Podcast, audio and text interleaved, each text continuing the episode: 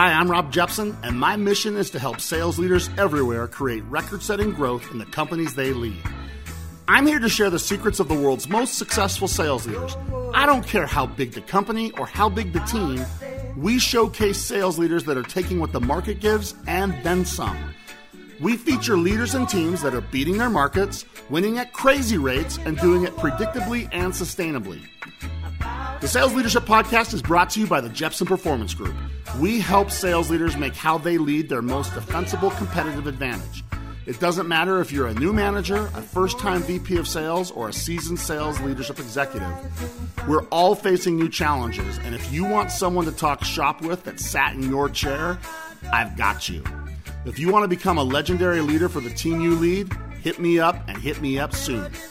Now, get ready for some serious insights from sales leaders that are making it happen. And remember, don't worry, we've got you. Hello, and welcome to the Sales Leadership Podcast, where high growth sales leaders share high growth practices and tactics. Today, we're joined by Spencer Dent, co founder of Clozd. Spencer has made a career out of helping sales teams win. His career includes meaningful stops with Bain and Qualtrics, where he saw firsthand the importance of being close to customers and speaking with their voice. At Bain, he had the opportunity to be introduced to sales teams in a large number of industries. And at Qualtrics, he had the opportunity to play a leadership role in building a global sales team that was extremely successful. His work led him to co founding Clozd so he could help more sales teams benefit from win loss analysis done right and do what he's most passionate about help teams win. Today, Close is growing ridic- ridiculously fast and working with some of the most iconic sales teams in the world. They are successfully redefining how win loss is done and helping sales leaders make how they sell more important than what they sell. Now, I've had a bunch of my clients recently start asking me about win loss. And whenever they do, I always refer them to Spencer's team at Clozd. And when they started asking more and more, I realized I've never explored this this uh, topic on the podcast. So I knew who I needed to call, and I'm glad Spencer's joining us today. Spencer, welcome to the show, and thanks so much for joining us. Hey, thanks for having me. Excited to do this. Yeah, it's it's it's been good. I've I've, I've enjoyed watching uh, your company really start to grow fast and do some fun things, and I I'm so grateful that you join us. This is going to be a fun conversation that we have never touched in two and a half years on the show, and I can't believe we've never done it yet, man. So let's uh, let's kick it off by having you introduce yourself and Clozd. Um, you know, who's Clozd and what do you do for your customers? Yeah, for sure. So, um, so like you said, I'm Spencer. I'm one of the co-founders of this company. What we do is we specialize in running win loss programs for companies. So they hire us as a third party. We use a combination of technology and services to help companies systematically understand why they win and lose deals. We've been in business about f- almost four years. We're coming up on our four year anniversary. Congratulations! And, uh, yeah, it's it's uh it's been a great business. We're we're we've grown, you know, exponentially over the last few years. We're we now have a really solid team. Continuing, you know, every little while having to move offices so we get more space. Growing out, getting building out the team. Our technology stack is really really strong, and we feel like we're we are in a in what's an emerging category right? This is a new thing that a lot of companies need, but they're not really sure how to do. And we're there as kind of the leader to help them figure it out.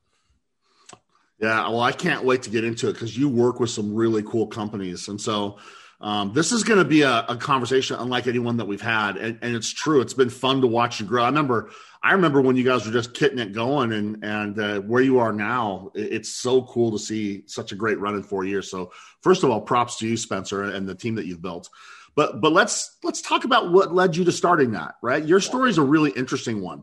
What was it that made you say, "Hey, this win loss thing, this there's a there's a not just a business here, there's a really good business here." What yeah. can you talk about that? What yeah. led you to founding the company? Yeah, yeah. So I mean, there were it was a series of things. There wasn't like a light bulb that turned on and I said, "Oh, we should go do this." Or we the series of things were this.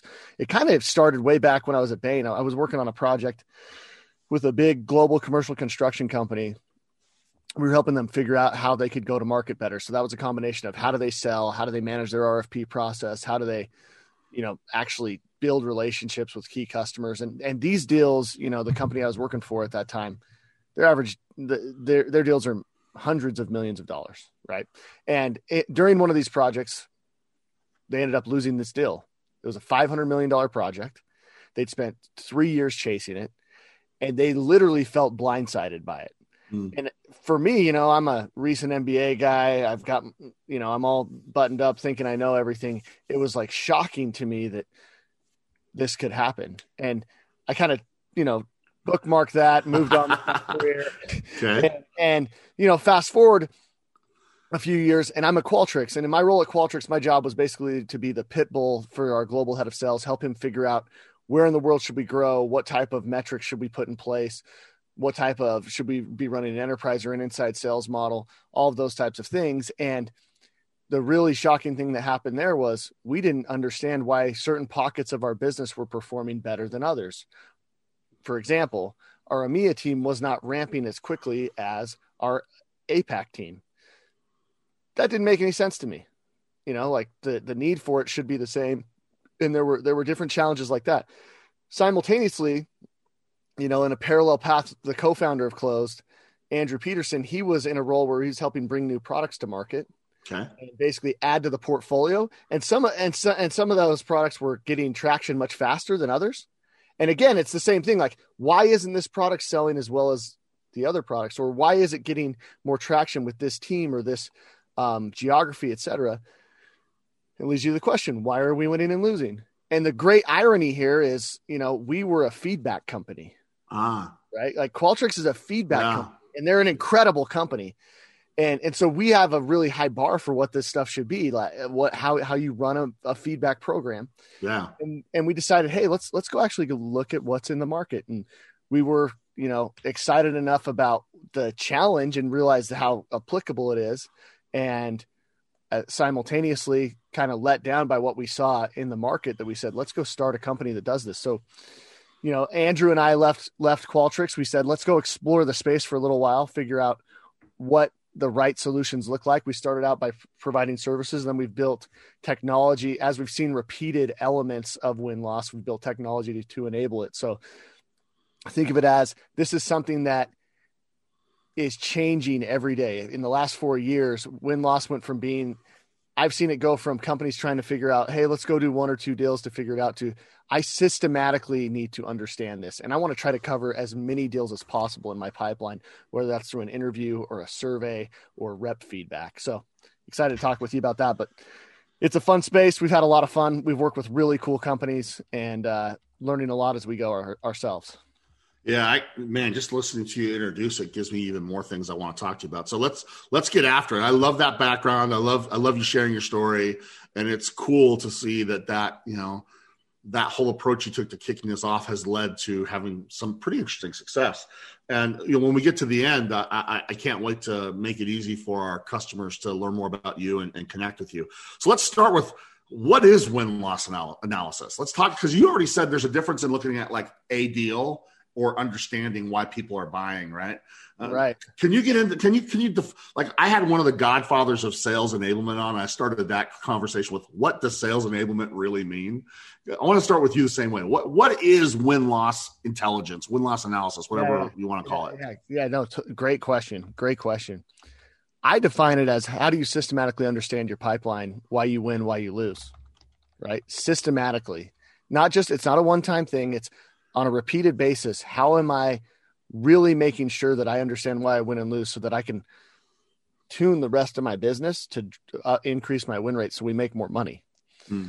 Um, now, what's interesting is if if you asked other company or if you asked people doing it, this is like the analog I would give to it is you know this concept of like voice of the customer and and and NPS and things like that. If you rewind 10 years ago, companies would be like, "Oh, everybody had an understanding of I really need to understand why how my customers feel about me, but how do I do that?" And all these methodologies came out around like voice of the customer, NPS, CX, and now there's companies like Qualtrics that are multi-billion dollar companies because they've actually helped companies systematically figure out how to measure those things. The same thing mm. is happening in win loss. What happens, you know, at the on the there's a big maturity curve here. And at the bottom end it's oh crap, we lost that deal. Let's go figure out why we lost that deal. And at the top end it's I have a system in place where every time an opportunity is closed out in my pipeline, I trigger feedback. And that feedback can be from the rep or the buyer. That feedback can be through a survey or an interview. And that feedback all flows back into a single place that has the p- closed pipeline data so that you can have a single source of truth as to why you're winning and losing. Mm. What I like about what you said is that it's systemic rather than like ad hoc, right? I mean, I, right. I want to sit on that for a minute because you brought that word up a couple times. And uh, I like the parallel you drew from like a Qualtrics, which has been, a re- I mean, you can't call it anything but an amazing success. I mean, the yeah. things that have happened in the last just two years right there. Right. And, right. and, and I like how you said that they built a system around – that concept of of having feedback at every point of interaction or whatever, right? Right. And and so what you're saying is I don't want to just do this as one-offs. I want to have a system of understanding what is it that's making the opportunities we have advance and close or stall or lose, right? So the system, that, that's an interesting word. Why do you choose that word? Because I, I love that concept. Yeah. I mean, it denotes that it's deliberate, right? What here's the danger zone that companies get into. Okay. And I'm sure most of your most of your listeners that are sales leaders have been in this, and you, you have to be careful for this. Here's this is the danger zone. Okay. We lost a deal. We a spotlight gets shined on this deal. The CEO wants to know what happened. Everybody gets in a room and you start talking about it. And you're sitting around a table and everybody's talking about why we lost this deal and oftentimes that conversation happens without any feedback or anybody actually getting the customer to explain what happened. Mm. Right. It, oftentimes that's just a complete echo chamber of people speculating. And worst case scenario, you have a bunch of internal people sitting in this echo chamber that then go say, Hey, we need to go build these four features into our product, or we need to change our pricing like this, or we need to change our sales process like this off of a sample size of one where their where their outcomes and their in what they what they believe are the things that they need to change are fundamentally flawed. Because when you get the cut when you actually go to that individual customer the customer tells you the actual truth about why they didn't choose you. And then you can base it off of that. But again that's still a sample of one. So a good way to think about this and the da- the, the dangerous way to think about it is if you're only going a lot of sales leaders and there's there's this fire drill that happens. If you have fire drills you're not systematic mm. right? What you should be doing is you should be saying hey every quarter every month we are going to maybe we don't do every single deal in our pipeline but let's at least cherry pick a handful of deals that are we want to learn about. We're losing we feel like we're losing more than we should against a specific competitor. Let's go actually understand what happened with those. And you want the you want to get the buyer to give you the feedback as to why they are or aren't choosing you. Some companies choose to do that internally right? And you know i'm not selling you away from using a third party like us.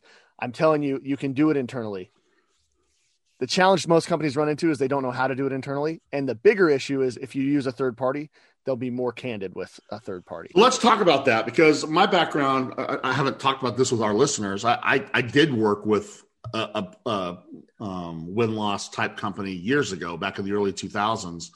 Uh, not interestingly, not one that I recommend to people like you are. And um, so I, I, I think that's really interesting because I have heard that and I work with a lot of companies and I think a lot of people ask sales reps to do like loss reviews. Very infrequently do they ask them to do win reviews. They just say thanks. Yep. Well, here's one of the things I've observed as I worked a little bit. I dabbled. I certainly wasn't in it as long as you are, and I wasn't expert like you are, but I've dabbled in it. And I work with sales leaders in 20 countries right now around the world. Um, here's one of the things I've observed. I want to get your take on this. Tell me if I'm wrong, and if I am, I can't wait to hear about it because it's kind of what I've observed. When a rep wins, they always look in the mirror and they say, Aren't you lucky that you got me? and, and, when a rep loses, they instantly look out the window and they say it was something beyond my control. And, so I want to talk about that first, and then I want to get to your thing about uh, the, the customers having maybe more candor. Because this idea of, of done internally or done by the rep versus done by a third party, that's a really big question on how do you do that. My, so my first thing, I just I'm rambling. Your thoughts about the mirror and the window? Agree or disagree? Totally agree totally agree. And and and it's it's human nature. It's human nature of I want to take credit for the work I did and when it went well. I want to I I do want to spike the football. And by the way, as a sales leader, you should encourage reps to spike the yes. football. Nice job, dude. Way yes. to hit Way to hit way to get the number. At the same time, you know, you got to be a truth seeker to really understand what happened because the other side of that, you know, the mirror versus the window is totally true. When a deal gets lost, reps, it was price, it was product, right? And we see this from our clients. Our clients will give us a list of of of, of deals with the loss reasons that are included, and never, literally never, do sales reps say, "I botched the demo." right? Never does the rep say, I was late. I was late to the I actually scheduled a meeting and then actually totally spaced it and didn't show up. Never does the rep say, I actually just forgot to put the next follow-up meeting on my calendar and it went three weeks and by the time i re- remembered and re-engaged they'd already gone with another vendor so those things don't happen so I agree with you 100%. There's absolutely a mirror and a window. The uh, but the other thing I will tell you is this. Customers don't always tell buy reps the truth. Buyers don't tell the truth all the time, right? Part of that is the poker game of we're in a deal and I don't want to tell you everything because I feel like I'm in a negotiation in some ways. So I want to keep some of my cards hidden. But the other thing that happens, and this is important, is they may not want to tell you the truth because it's kind of hard to tell you the truth as the rep. And so, this goes to the point of, of why a third party is valuable. Yeah. It's hard for me to be like, hey, Rob, like, I think you're a really cool guy. I really appreciated all of our interactions. Like the time you flew out here and took me to dinner, that was awesome. But my boss, like, he just kind of thought that you didn't really listen to him and that you were a jerk. right? Like, like it's hard for me to tell you that, especially if I like you, right? So, so yeah. you, can, you can see a scenario where where the where the buyer's holding something back, and that feedback was useful to the rep, and so getting that through you know a third party type ombudsman that can act as a neutral party and get the feedback is huge. The and the and the last thing I'll say about this, and this is huge, this is really important. Sales always thinks about sales. Sales is thinking about how did I message it? How did I yeah. run how, my process, all that stuff? Buyers think about pricing, they think about messaging, they think about customer referrals, they think about the product and whether or not the product actually meets their demands. And one of the things, you know, this goes to the the mirror and window thing. When I lose, if I go to the product team and I tell the product team, we lost because your product sucks as the sales rep how, how does that conversation go over like I, that does like, not land well yeah like like that that this. doesn't go over yeah yeah, yeah it, does, it doesn't go over well right what ends up happening is is now you have all sorts of internal conflict of the product team blaming the sales team the sales team blaming, blaming the product team marketing team sitting in the middle trying to figure it out. Hmm. what you want the beauty of getting the buyer's feedback is it's hard to argue with that you know? Like i've sat in these meetings you know you, you know what i'm talking about. You sit around in a meeting around you know the big executive board and everybody's talking about why we won or lost uh, one of the funniest things is when we talk to venture capital funds that they're they see this left right and center right yeah. i'm in a board meeting nobody can give me a good answer for why we win and lose it's all anecdotal you're right being able being able to sit there and actually have the conversation based off of what the buyers are saying is the key so I love that. I I, I want to let that hang for a second. This is a good time. We got you got a lot of people. We got several thousand people that are listening to you right now, uh, Spencer. And so this is a really good one. You know, I, I, that last statement, right, on what the buyers are saying, not on what the reps are saying, not on what the metrics are saying. You know, the the metrics and what the buyer, I mean, the sellers and all those things. You know, they can tell whatever story they want it to tell. But when you have this coming straight from the customers, uh, that's something that not only we'd be crazy not to listen to, I still scratch my head that more organizations don't make that a system on how they get that rather than ad hoc. Because I want to go back and tell, I'll, I'll, share a funny story that will make my listeners laugh and probably make you laugh. Uh, I connect so much with what you said, Spencer, that customers won't be honest with you. It's funny, uh, us as sales leaders and salespeople, we get this bad rap that that as salespeople we're, we're all liars. But you're right, C- customers they don't they don't tip their hand. They they tell you what they need to tell you.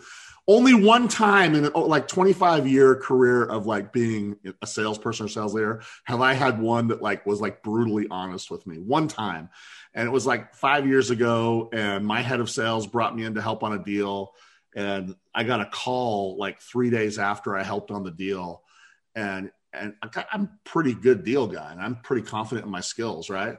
He's like, "Hey Rob, I like you a lot. When I heard you talking, Spencer, I was like, you just put me back into post traumatic, you know." And he's like, "I like you a lot." He goes, "And I like your company even more." He's like, "But you need to let Dan, my head of sales, goes, you need to let Dan run this deal, and you need to stay out of it." And I'm like, I'm like, I was at another customer location. I was like walking. I stopped. I said, "Excuse me," and he's like, "Yeah, you need to stay out of it because Dan's to connect with our leader better than you are, because uh, it came across to him that you're basically saying you know more about something than he does, and he didn't like it." I'm like, "Wow." I'm really glad you told me. Now, this dude, right. they, they ended up buying. So I backed out completely. They ended up buying from us, and he and I ended up becoming really good friends. And whenever I talk to him, I, I always say, Can, you know, this is the guy that told me how bad I suck. He's like, No, I didn't tell you how bad you suck. I told you how bad of a fit you are for this buyer. And and it was because I, I still to this day say I sucked at that one. And he goes, No, you were the wrong fit. And you know, sometimes it's hard. So yeah, I, I laugh. I I, think of I love it, man. I love it. it, it, it. Like that's a perfect example, right? Is sometimes the you know there's chemistry that exists too, right? Sometimes just the way a one rep approaches the buyer works better than another rep might. Eh, getting that fee. So so here's an interesting thing about win loss. So that's a very specific deal, right? Like you gave yeah. an example of a very specific deal. When you do win loss well, you actually can coach into very specific instances like that like hey in this one as a sales leader i can coach you and i can say hey it sounds like you know based off of this feedback we need to think a little bit harder about how we do discovery how we actually understand the pain that they're dealing with and really craft a message and a value prop based off of that. And you can coach to the specific thing but then you can also you pile those dominoes all on top of each other and you can say whoa, this isn't just a one off rep thing. This is 50 reps. Yeah. We need to bring in some firepower to help train our sales team how to do this correctly. So, so yeah. why don't more companies invest? Do you think? Why don't more companies prioritize creating systems around here? Yeah. I think, I think we're in a systems world. I like that word you used. I mean, I don't know. Have you heard the quote by the found by the uh, architect, not the architect, the uh, the comic of Dilbert? Uh, Steven Adams, he has a quote that says, "Losers have goals and winners have systems." Right? yeah. and, um, and so we're in this systems world, and very rarely do I see people that have established win loss systems. If they yeah. do, it's something like I'm going to run CRM reports and I'm going to ask someone to give me a write up on this deal or this deal, and it's done by sales ops maybe. But it's different. Why do you see? Because you said it's emerging. Yeah. I agree, it's yeah, emerging. Yeah. I, I, I, love the question, and this here okay, here's why it's emerging. Okay. In order to be able to understand why you win and lose, you have to actually have a record of what deals you chased. Ooh, say that one more time. in order to understand why you win and lose, you actually have to track your pipeline and your opportunities, and you have to understand what deals you chased what's happened in the last 10 years is companies are getting much more disciplined about opportunity management tracking opportunities tracking pipeline. And and because of that it's now ripening a little bit to where oh crap like i can i actually can go reach out to people that we lost. And and i know which deals we've won and lost because i've been tracking it. The interesting thing here is that level of discipline and maturity in terms of pipeline tracking and pipeline discipline varies a lot by industry. Mm. So we have companies that come to us from, I will call them a little bit more mature, kind of lagging industries. And they're like, Hey, I want to do win loss. And you say, Great. Do you track your, your opportunities in pipeline? Kind of. you know, like that's, that's, if you can't get a list of the deals and the people that you tried to sell to like you can't really do great win loss in terms of getting the buyer's feedback. You can do other things, but you can't even analyze your win rate, right? A lot of companies don't even know their win rate. They Oh. don't even know why they win and they can't even get to the answer of why they win and lose. They don't know what they win and lose. Spencer, I'm going to interrupt you. I don't want to derail you, but I want to, for our listeners, I work with so many of them now. I got a lot of customers, a lot of sales leaders, and, and win rate's one of my my kind of starting points. So where, where is it? Because I'm trying to find benchmarks because we're trying to make things. Most of the time, they can only say, I can give you a ballpark, but I can't tell you really what it is. And Right. Even in pretty, even in companies that you might think otherwise. But I would agree with you. Opportunity management is what I'm seeing as the hottest part of sales leadership right now. Yeah, for sure. Yeah. Are, are, uh, do you even know the deals that are going through pipeline? Are you even managing those? And then at when they come out the other end, what do you do about it? Like to to actually track it down. But yeah, I, totally, totally. It's so that's one reason why this is a when I say it's emerging, what's happening is companies now are being able to actually track it through and say, "Whoa, we're we're losing a lot more than we're winning. Let me figure out why and what's happening." And so that's the first step, right? Is if you can actually say, for example, I had a thousand deals go through pipeline this quarter. And of those thousand deals, we won 200, we lost 800. That means we have a 20% win rate. Of those 200 and 800, if I start to filter on them, right? I'm doing like a classic nerd Excel, you know, Tableau, BI, Yeah. you know, yeah. how, how does, so if my win rate's 20%, if I actually throw some filters on this, does my win rate vary across regions, across product lines, across sales team? And what I'm trying to do is I'm looking, it's a class, it's like a little bit of a money ball activity where you're, where you're basically saying, what's my batting average? Is it, how's my batting average against right-handed pitchers versus left-handed pitchers? How, how what's it like in this ballpark versus this ballpark? What's it like when I'm at this, uh, at, you know, batting third in the order versus eighth in the order? when there's guys in scoring possession or bases empty. Yeah, all Yeah, that stuff. totally. Yeah. And you want to you want to peel that apart and go full nerd money ball on it so that you can actually that helps you identify the pockets where you're like, man, my strike zone is deals that are between forty and sixty thousand dollars, where you know they're in pipeline for five months and you know it's being sold by a rep who's been with us at least six months. I win those fifty percent of the time. Wow, that's awesome. I love that. How often do you see companies with that level of discipline? it's not very common. It's getting more common because it, what they're getting their pipelines in order. But but if if I mean the first thing I would tell any company that's coming to uh, that's coming to me and saying, "Hey, we want to do win loss." You got to have your ducks in a row in terms of tracking opportunities. Yep. Just tracking the opportunities first. And then we can go next level with you about win rates. We can go next level with you about um you know tr- how do you go after the deals to get the feedback because that's another thing that's interesting rob we haven't really covered this yet but let's say my my company's doing mil- million dollar deals. Yeah. the touch point there for how you engage those is most likely an interview.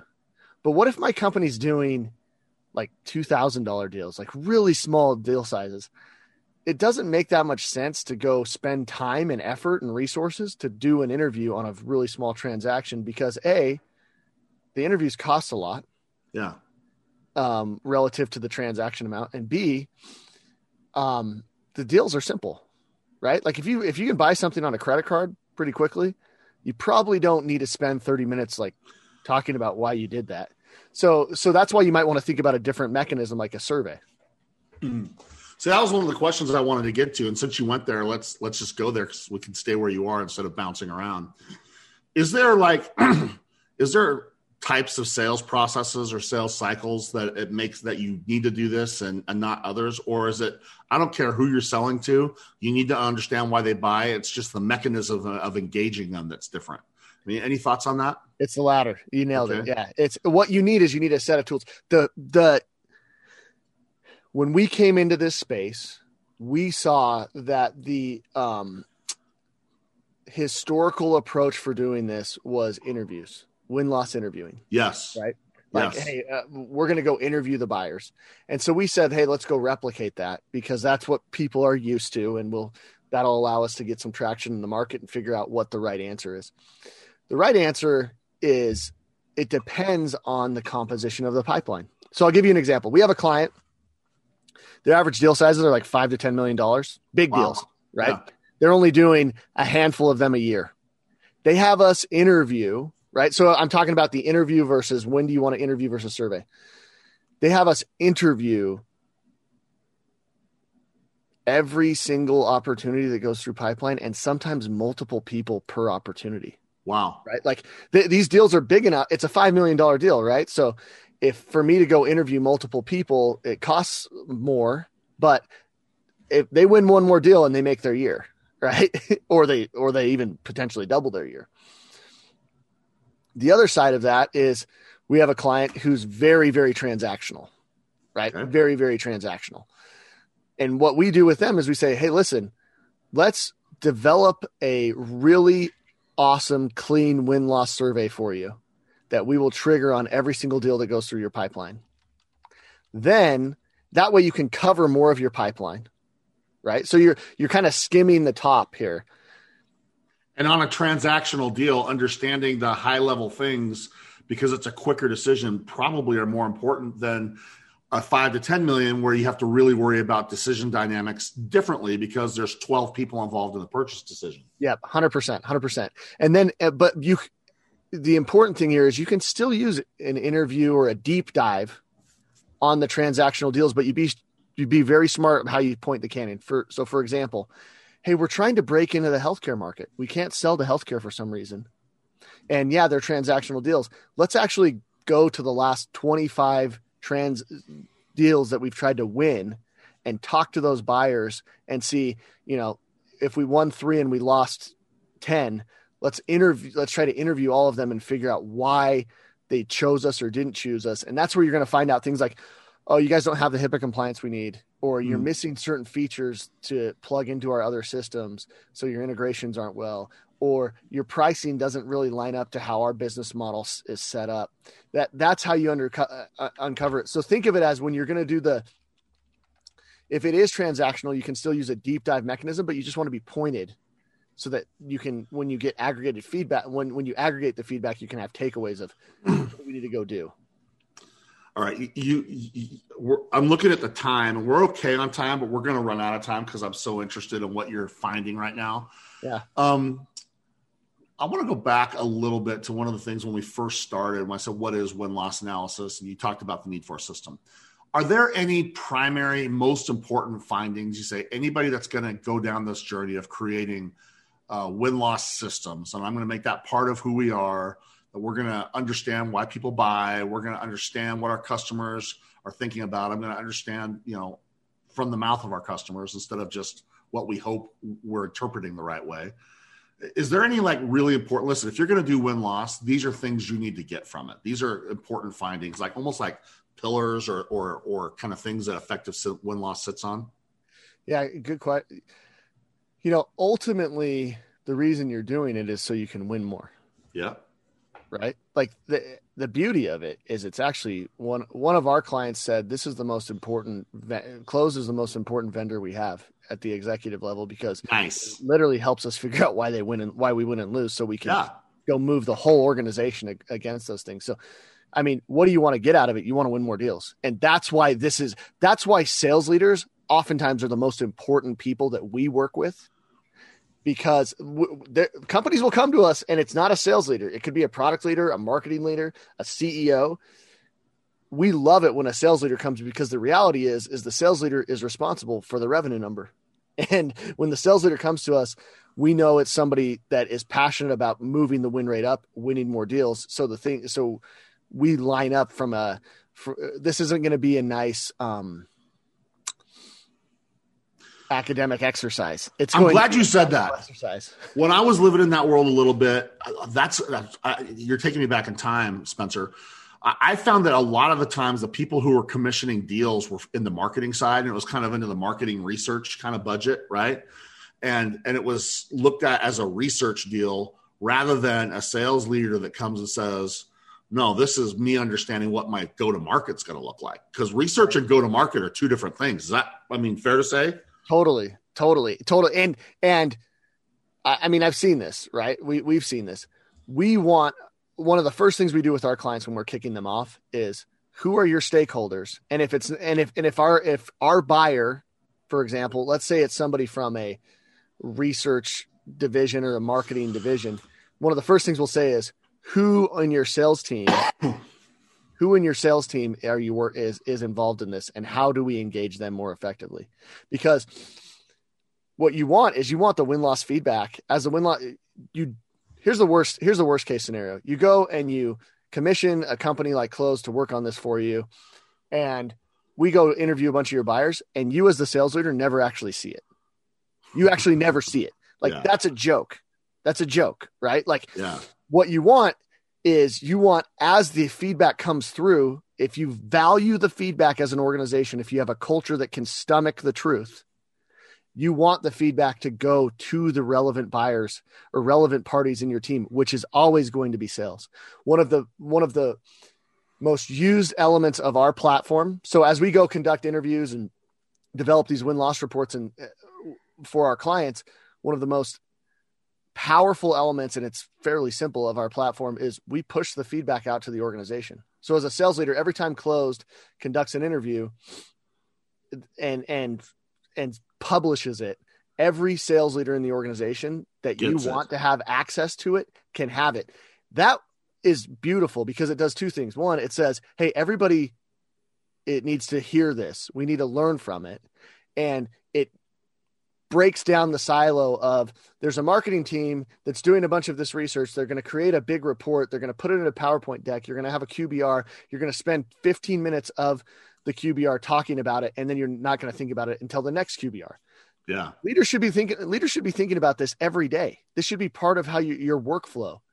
It should be how you think. Hey how do we win more? How do we win more? How do we win more? If you're not thinking about that you don't have a winning culture. Mm, so good, Spencer. So I got another question now. So you said that um, a lot of times customers don't necessarily tell us the truth, and I agree with that. I mean, if you if you don't if you if you if you're not sure that you believe that sales leaders that are listening to us, just remember that last year only 46% of the deals that were in commit actually closed. So not even 50-50, right? So that means that we don't necessarily have a good read on what's going on.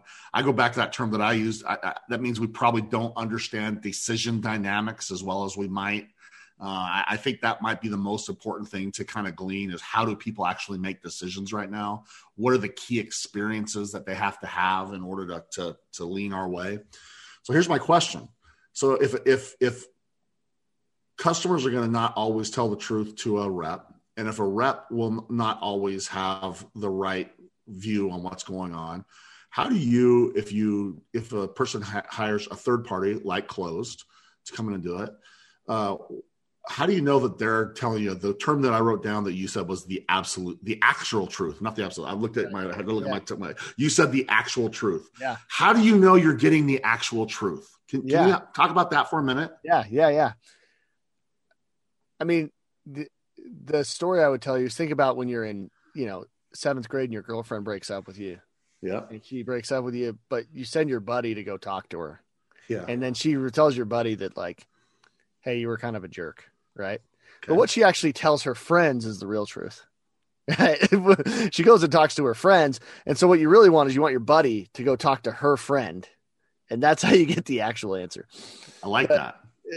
the the what you need is you need a neutral third party for people to share and and i'll give you i'll give you an example this was actually we had a client we were working with their us uh, with their north america division and doing lots of interviews and they wanted the coo of this business wanted us to expand out and start working with their european division and the european leader was like i don't need to do i do this i don't need Clozd to come and and and Right. these do these debriefs. I do them. I have good relationships with our buyers, everything else.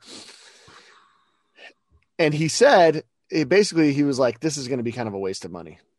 But Okay. Uh, this is what he said in his head. So what he did, so here's the interesting thing. He went and he did his own debrief with the buyer.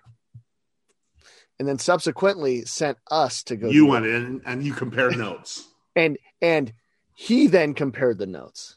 Yeah. And what he said was, this guy became went from being you know in sales term terminology, he went from being you know our biggest detractor to our biggest champion. wow. And and and we're in his S- we're in their SKO, and he stands up and says, "Listen, I wasn't really a believer in this, and then I saw how transparent the buyers were with Clozd, and." It was shocking to me, and I we need this now. Part part of the way to you to make them transparent, though, too, Rob, is your methodology. If if you if you're going to go interview buyers, you actually need to interview them You do not survey them over the phone. Ah, This is important, right? This wow. is Let's sit on this for a minute. That's actually not just that's not just semantics that you're talking about right, like now. like it's a it's it, it's a real it's a real thing. So our team of consultants, we have really smart people, like graduate level degree folks that go and talk to buyers. Right? These are B two B buyers. They're sophisticated people. They think about things in a next level way. When you go to interview them, you don't show up with a questionnaire that you read word for word in the same order every time and you're asking them you're kind of checking boxes. That that's the type of job you could have a 15 year old kid do. The an- the problem with it is is you don't get the actual answer yeah. of why you want to lose. Our our consult we train our consultants to say look don't get off the phone with this person until you have a really clear understanding of why they made the, the decision they made.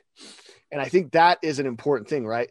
Going back to your how do you get the actual truth? You actually have to have a smart person that's capable that can un- understand your business employ an approach that allows them to flex in the conversation to dig in on the things that matter the most to the buyer so they can peel the onion two three four times that aren't afraid to go off script Love it.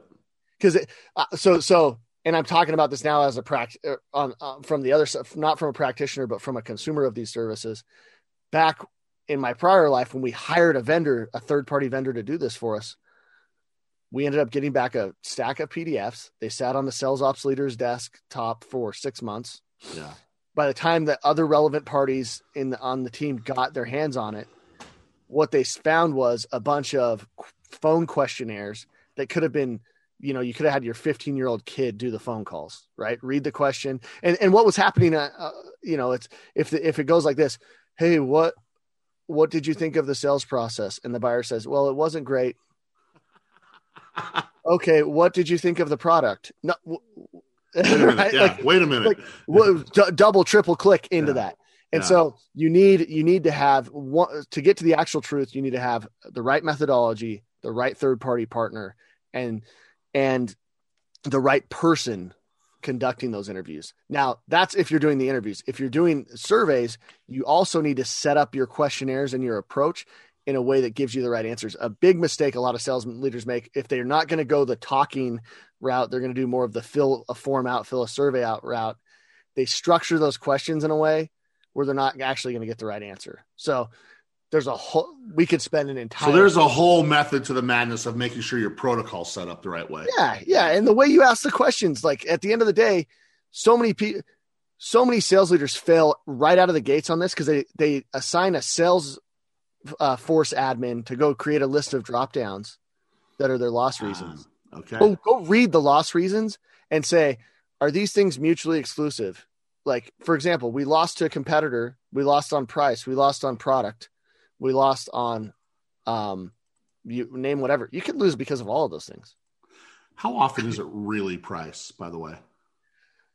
It's a Like, great really, question. really Pri- price. Price is such an easy scapegoat. That's why I asked the question. It's such an because easy it's scapegoat. so easy. So that's why I asked. Again, I found that Very it's rarely- very- rarely, yeah, rarely is what I found. is it the very rarely is it the number itself, right? It's it's not like oh they were five percent more expensive. It's like they were five percent more expensive, and the other vendor was giving me the exact same stuff and adding more value on top of it. Hmm. So it's it's it's a a good way to think of it is the price to value. How much value are you communicating to the buyer in the process? The, but the other part of of pricing that we see come up a lot is it's oftentimes how it's communicated, how the rep communicates it. You know, you're dead on arrival as a sales rep if you come in and you say, "Oh, it's going to be fifty thousand dollars." Well, your other vendors offer twenty five. Okay, let me see if I can get approval to give you twenty five. Oh yeah, I have approval to do twenty five. Like, dude, trust is gone. Like you, you've lost the deal. The other and, and a third part about it is transparency. Like, how do you not just how you communicate it, but how is the pricing model set up? Are you making this up along the way, or do you have a method to the madness for how you price? So there's a lot of things that we put underneath price. Very rarely is it a simple your price was higher than the other vendor, therefore we chose to go with you. Love it. I have three things that we'll just do surface level, just kind of top of mind, and then we'll do our rapid fire at the end. But you've you've you've had me expand the things I thought we would talk about because this conversation, Spencer, been so great. I, I I always love it when we talk, but this has been even more fun than I expected. So first of all, thanks, man. Yeah, thank you. I appreciate it, man. We'll we'll you, have to do it. We'll do a follow up one in the future. Yes, absolutely. I'll be I'll be down for that. Listen, so you mentioned that a go no go for you when you get started is, hey, where's the sales leaders and and how do we get this in their hands? And um, we want to make sure that we distribute this to sales leaders, et cetera, et cetera. You talked about that, and that was meaningful. I took some good notes on that. Um, any, you're talking to a lot of great sales leaders right now. You got you got a whole bunch of them listening to you. Any advice to you to sales leaders on like here's how you use win loss intelligence to make a difference. Okay? Yeah. Any kind of top of mind things that if you're not doing this now, these are things you should start doing as fast as you can. Yeah. Yeah. Th- this first one's going to sound like a. Uh,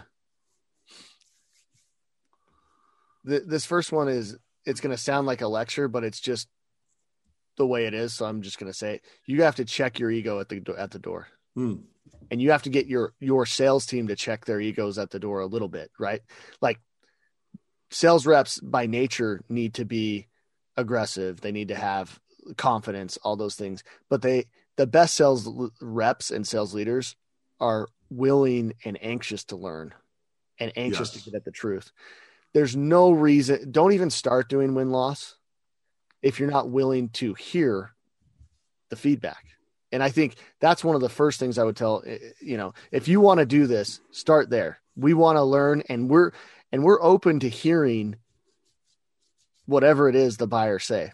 That's the first one. The second one, you know, you got to make sure that as you approach this problem, think about it from a crawl, walk, walk run scenario. If you're just getting started, you know, there's things you can do to kind of get a get emotion going. And we have a lot of resources. If somebody wants to download them you can just go to our website clozd.com we have a, a really cool guide to win loss that depending upon where you're at you might be able to find some nuggets on on how you can do this. That can be helpful. Um, we have know that a lot of a lot of companies are doing this for the first time. We just partnered with a company called pragmatic marketing and did a state of win loss study and it was shocking to see a how many companies aren't doing it systematically mm. and b how, how many intend to start doing it in the next six to 12 months. It's this is a rapidly growing discipline. So um you know if i'm a sales leader and i'm trying to figure out where to start and what to do yeah. I, I would say check your ego at the door and and do a little bit of research of of these comp of the approaches you can take to win loss and honestly we're happy to be a, a resource we learn as much as anybody just talking to buyers, even if we don't end up selling to them, because we're as this space evolves, we want to make sure we have the right tools kit to sell to people. So we're always happy to act as a sounding board as well. So that blended the first two, uh, you know. So I like that you did that. Last one I'm going to ask you, and then we'll get into the rapid fire. And we're we're this time has come fast, man. Yeah. Um, anything you'd say listen as you get ready to go on this journey and, and first of all i hope that this interview that this this show today has more sales leaders saying dang it i got to get win loss going i you know i got to stop just doing win loss reviews filled out by the rep uh, I, I need to start doing this and, and getting better understanding of, of, how people are making decisions right now and, and changing my go to market I, I, hope people are saying that you've given a few good best practices th- ways to get started anything that you'd say whatever you do don't do this. Okay. Like kind of a common, uh, maybe one, two, three, I don't know, uh, pitfalls that you often see people say that was unnecessary. We'll pull you out of that quicksand. We can help you. But yeah. is there any kind of quicksand yeah. traps that you see happening over and over? Hundred percent, hundred percent. The biggest one I would say is don't underestimate the effort it takes. Ooh, there's a, there's a lot. Here's what we see. We see this all the time, starting and stopping we knew we needed to do win loss. We start we we got somebody from product marketing to help out with it, and we did the first like five interviews, and then that person has a full time job, and they didn't have all their time to actually continue doing this in an ongoing fashion, so we stopped. And then six months later, we kind of kicked it back up and got some activity around it, and then we stopped. Then we kicked it back up because people, what people don't understand about win loss is when you say systematically, the way you get scale and efficiency is you need to use technology that's one reason why you use a company like Clozd because we have technology that enables this process. That makes it so you can be efficient. That makes it so you can get the interviews scheduled, trans conducted, transcribed, put into a deliverable, shared out broadly. There's elements of this that where companies trip all over themselves is they start and stop and start and stop and start and stop. And they end up wasting a bunch of time trying to do it internally or doing it internally and not investing enough resources so that they don't actually get the value out of it. So that's probably the if if you ask me like what's the bear the, the number one bear trap, it's don't underestimate like really think through what you want to get and and what it will take to get there. Otherwise, you'll end up wasting time. Okay, let's leave it at that. This was awesome, Spencer. We're gonna, we finish every every uh, conversation the same way. Rapid fire, three questions, uh, top of mind. What what do you got coming? So you ready? Yeah, let's do it. Okay, number one, biggest sales leadership challenge that you see as you work with sales leaders today, and, and any suggestions on how you beat it? Yeah, the biggest the biggest challenge I would say that I see sales leaders run into, I, and it frankly this is very like based off the lens I come from. That's okay. Is is the ability to cut through the noise and see what really matters and get everybody focused around what really matters. There's so much noise that a sales leader has to deal with. They have sales reps who, you know, we've talked about this. The sales reps are telling you sometimes from the be- best of their knowledge, but sometimes, you know, maybe framing things in a way that puts them in a good light. They have customers that are saying things that way. They have other other team members, product team, marketing team that the, a sales a sales leader's real job is to harness all of these people and get everybody marching after the revenue. And so I think the biggest challenge they have is how do you cut through all the noise, get to the truth, get everybody focused behind like the facts and the biggest levers that are going to move the business and then march that way. I love it. That's a great answer. Number two, you're you're going through some of this yourself right now. As you're building a team, as you're adding people to your team, is there kind of any interview question or topic that you really have found as your go-to that is one of the most important as you're building a team? And yeah. What is it you look for when you when you leverage that topic? Yeah, it's a great question. Um, because we hire people across all disciplines, right? We hire yep. software developers, we hire uh, consultants that manage these programs, we hire sales reps, and I think the most important skill that I look for, uh, regardless of the role, is motor. Ooh, what do you mean by that? like does this person have grit does this person work hard does this person does this person have a fight within them i like it doesn't it. mean it doesn't mean they're unpleasant to be around right. but it means you know this person knows how to work and and and when i what where that comes out in sales is this person will prospect. They will prospect. They will make the calls. They will make they will send the emails. They will they will get knocked down. They will get back up. Where it comes through in software development is this person if something's not working will stay up till four o'clock in the morning getting it to work. In consulting if a client's not happy this person will do whatever they need to do to get the program on pace. And I, I motor to me is it can't it's hard hard to teach it and it and honestly it's kind of hard to test for too sometimes the ways i the ways i get to it is i ask people about things like what was your hardest job you've ever had. Cool. And and and where you, where you see it is like, oh, dude, I worked when I was in when I was in high school. I worked as a janitor, you know, and and I'd wake up at four thirty in the morning on Saturdays, and you're like, okay, this guy knows how to work, right? like, I love it. That's a great one. Motor is a really great one, and I can see why you want a team filled with people that have a motor that rev in whatever discipline they're in. That's fantastic. Thank you. Last one, man. We found that readers, I'm sorry, leaders are readers. The great leaders never stop learning. They never stop trying to become better. Is there anything that you've consumed? I don't care if it's a book or an audible or a podcast or a blog. Is there is there anything that you'd suggest to our listeners that they kind of add to their bag of tricks of things they consume? Yeah, I mean, we we do we actually do this at, at Clozd. Our team listens to we we choose books and we and we kind of go through different topics and sometimes they're you know business related sometimes they're just other nonfiction topics but one that i've uh, recently done is the hard thing about hard thing about hard things by mm. ben horowitz yeah and of Andreessen Horowitz. Yeah. Really interesting book because he goes through a little bit of what he's seen in his experiences as a very successful, obviously, entrepreneur, and now as a very successful venture capitalist. What are some of the things that he's what what are, were his experiences, but then what are some of the things that he looks for? That's been a really interesting, and, and it, he talks a lot about from you know a CEO executive level. How do you motivate people? How do you set up the right structures? How do you deal with difficult situations? The hard thing about hard things. So Love I think it. it's a great book. If you haven't read it, it's a great audible. We'll add it to our list, man. Awesome. We have gone long. I, I, I kept you a couple minutes longer than I told you I would, and uh, but it's worth it. I, I think our, our listeners will thank me for it. Spencer, like I've said a couple times throughout, this was even better than I had expected it would be. I knew it would be insightful uh, I found it really thought provoking. It's been helpful for me. It will help me with the customers that I work with.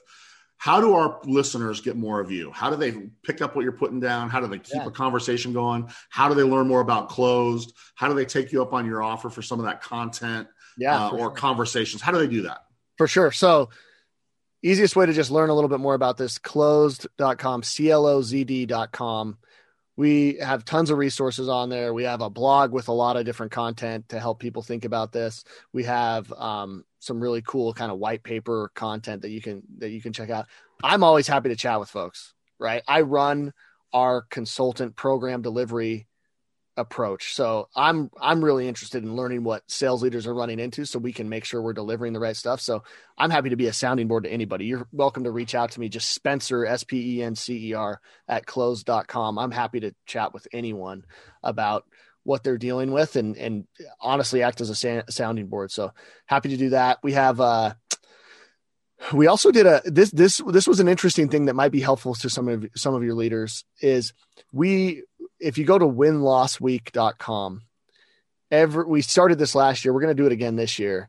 Every we're going to now every year do a week dedicated to practitioners, our clients, other player, other people we work with that are doing this, talking about what they're seeing. Less of think of it more as this is a forum for people to talk about this topic and share best practices more so than a hey we're going to pitch you on why you should use Clozd. We th- this is a new emerging discipline. There's a lot of thinking and, and effort that's going into it. We want to make sure we bring that to the forefront for for sales leaders and and other executives so that they can make the right decision so um yeah those are probably three of the best resources. All right.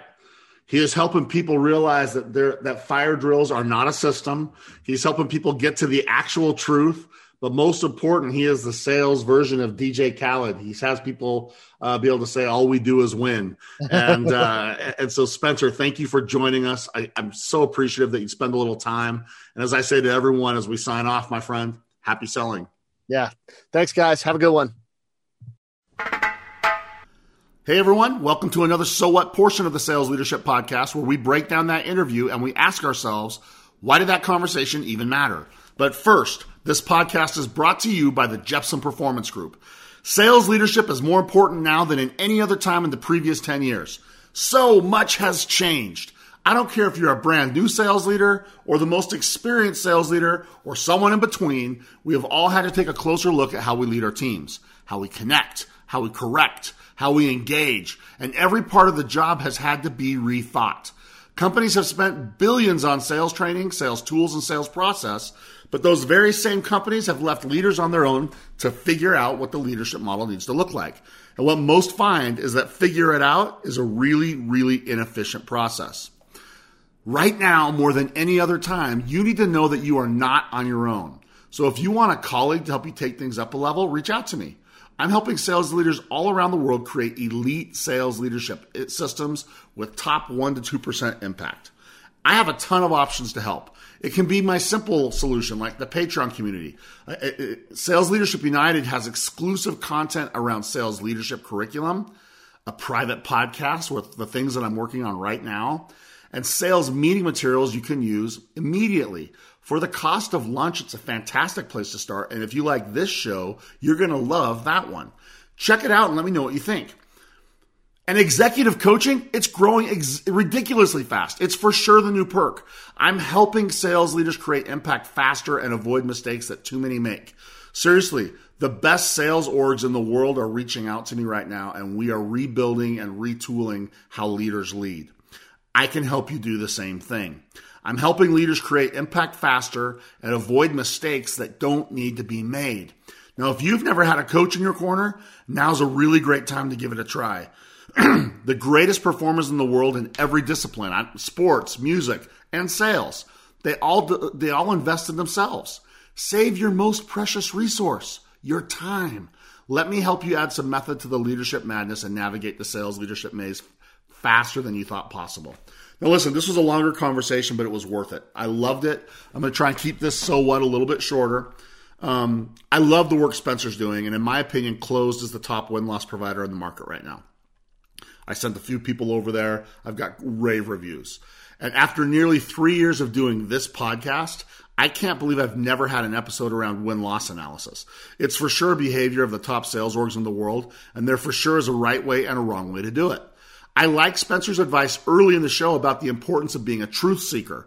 You have to do this correctly because reps don't always see things as they are, and customers don't always tell the truth to you for a number of reasons. Spencer gave a fantastic blueprint of how to be a truth seeker and how to build systems that give you the answer. I don't know if there's something more important for any of us to know as sales leaders as this. Do you know for sure why you win when you win and why you lose when you lose? And if you're not getting it straight from the customer, my advice is to rethink how you do it. Um, I'd suggest you go back and listen to this episode a couple times. Spencer is on to something big. Now, as I went back and listened to this myself, there was a few things that stood out to me. Number one, superficial answers rarely are sources of truth. You heard us talk about price. You heard us talk about a number of things. That's why I love the idea of an independent third party helping with this. You, we can do a lot of the work ourselves, but this is one that you probably should think hard about having an expert help you with. When it's done internally, there's a lot of political pressures and friendship pressures and sometimes we we don't get the truth, the whole truth, and nothing but the truth. And then on top of that, customers, you know, when they don't choose you, they they will usually pick easy answers like price, and other times they won't they won't tell you the truth because they don't want to hurt feelings. You need to be able to derive the real answer. You need a decent sample size of looking at what's called the analysis of variance, and you look at the difference in a win and a loss, and just see what makes them different and and that's super super important. And a third party is an expert at that. They do that all the time. They don't have a dog in the fight. You know don't let your reps pro- point to product pricing or support. And don't let um, customers give you easy answers. I've seen this done internally. I've compared it to when it's done by a third party. And the internal ones have all kinds of bias and they almost never ever are as insightful as the ones that are done by someone who's independent to what the answers are. A third party is an expert and they'll get you the truth Number two, sales needs to own it. You as a sales leader need to know why you win. And you need to know why you lose too. And so it's going to help you more than any other department. So don't let some other team own this and bring you the answers. And then you have to wonder where it came from and if you can trust it and all that kind of stuff. Step up. Own a win loss initiative. If you don't have a win loss system and a win loss initiative, figure out how to make that happen. It's a big deal. And if you do it right, you'll be able to connect the dots that lead to a win much faster and develop a successful sales uh, team much faster. So dig in. And remember, I'm not selling win loss services. Even in my performance group, I don't do that. So this is not a self serving deal. This is just me sharing with you as a listener. This is one of the behaviors of the top teams. If you're not doing it, you will become better if you do. That takes me to number three make learning from outcomes part of your culture. Don't just talk about the big ones, don't just talk about the losses. Identify clearly what a win looks like and the most common ways that losses are different. And that takes me to number four emphasize how people buy, uh, not what does or does not work from sales, right? Uh, dig into the decision dynamics. Don't just take the perspective of your reps. Learn why people make decisions the way they do it understand what's moving them and what's driving them. And, and, and if you get into that part of the win loss on why they buy, you're going to have a, an insanely valuable asset. Listen, getting to the truth is more than just running some reports in Salesforce or creating some pivot tables in Excel. You need to create a system. Make it part of your company's DNA. Don't just dig in if you're missing your number or if you lost a big deal like so many do. Understanding wins and losses and how to integrate this knowledge to your sales DNA is a big, big deal. And in the last 12 months, so much has changed. As an elite sales leader, if there was ever a time you needed to know why your buyers are making purchase decisions, that time is now. Don't make the assumption that people still operate the same as they did 12 months ago. I can't articulate how big of a competitive advantage this will create. The knowledge that you get from this is a difference maker. And if you make this a system with regular updates and regular learnings and keep it cl- close to what's happening now, your team will always be in tune with the market. They'll grow and develop faster and achieve results that you may not have thought possible. So, Spencer, my man, thank you for joining me. This was a terrific conversation, and I'm so glad you chose to join me for the audience, if you don't follow follow Spencer and Clozd already, fix that. They're a fantastic resource. They got resources for free for you. They'll help educate you. You should consider hiring them. Uh, Spencer, I really appreciate you sharing with our listeners, and I wish you wild success with your awesome team. And finally, thanks to each of you, our listeners. I appreciate those five star re- reviews on iTunes. I appreciate you reaching out to me directly. More do that every week, and I love it. I look forward to these interactions. I hope to hear from someone this week. So please make this a week of knowing exactly why your customers buy and why they don't. Be that leader that can help each member of your team have a well defined pathway to success because you're basing it on what the customer's telling you. Listen to their voice. Here's to removing the guesswork and hearing directly from those that buy and those that choose not to. I thank you for listening to today's show, and as always, don't worry, just execute because as you know, we got you. Thank you so much for joining the Sales Leadership Podcast, the award winning sales leadership podcast for those sales leaders looking to create legendary impact to those they lead. The greatest compliment you can give is to share this show and any of your favorite episodes with your fellow sales leaders, social media followers, or other communities you're part of. The Sales Leadership Podcast is brought to you by the Jeppsen Performance Group. If you want to discuss any of the topics discussed on the show, want to level up your leadership impact, discuss executive coaching services, or even include me at an upcoming event, hit me up at rob at jeppg.com. That's rob at jeppg.com. And to those of you working to become a legendary sales leader, I salute you and wish you much success on your journey. Whenever you need someone in your corner, you know where to find me.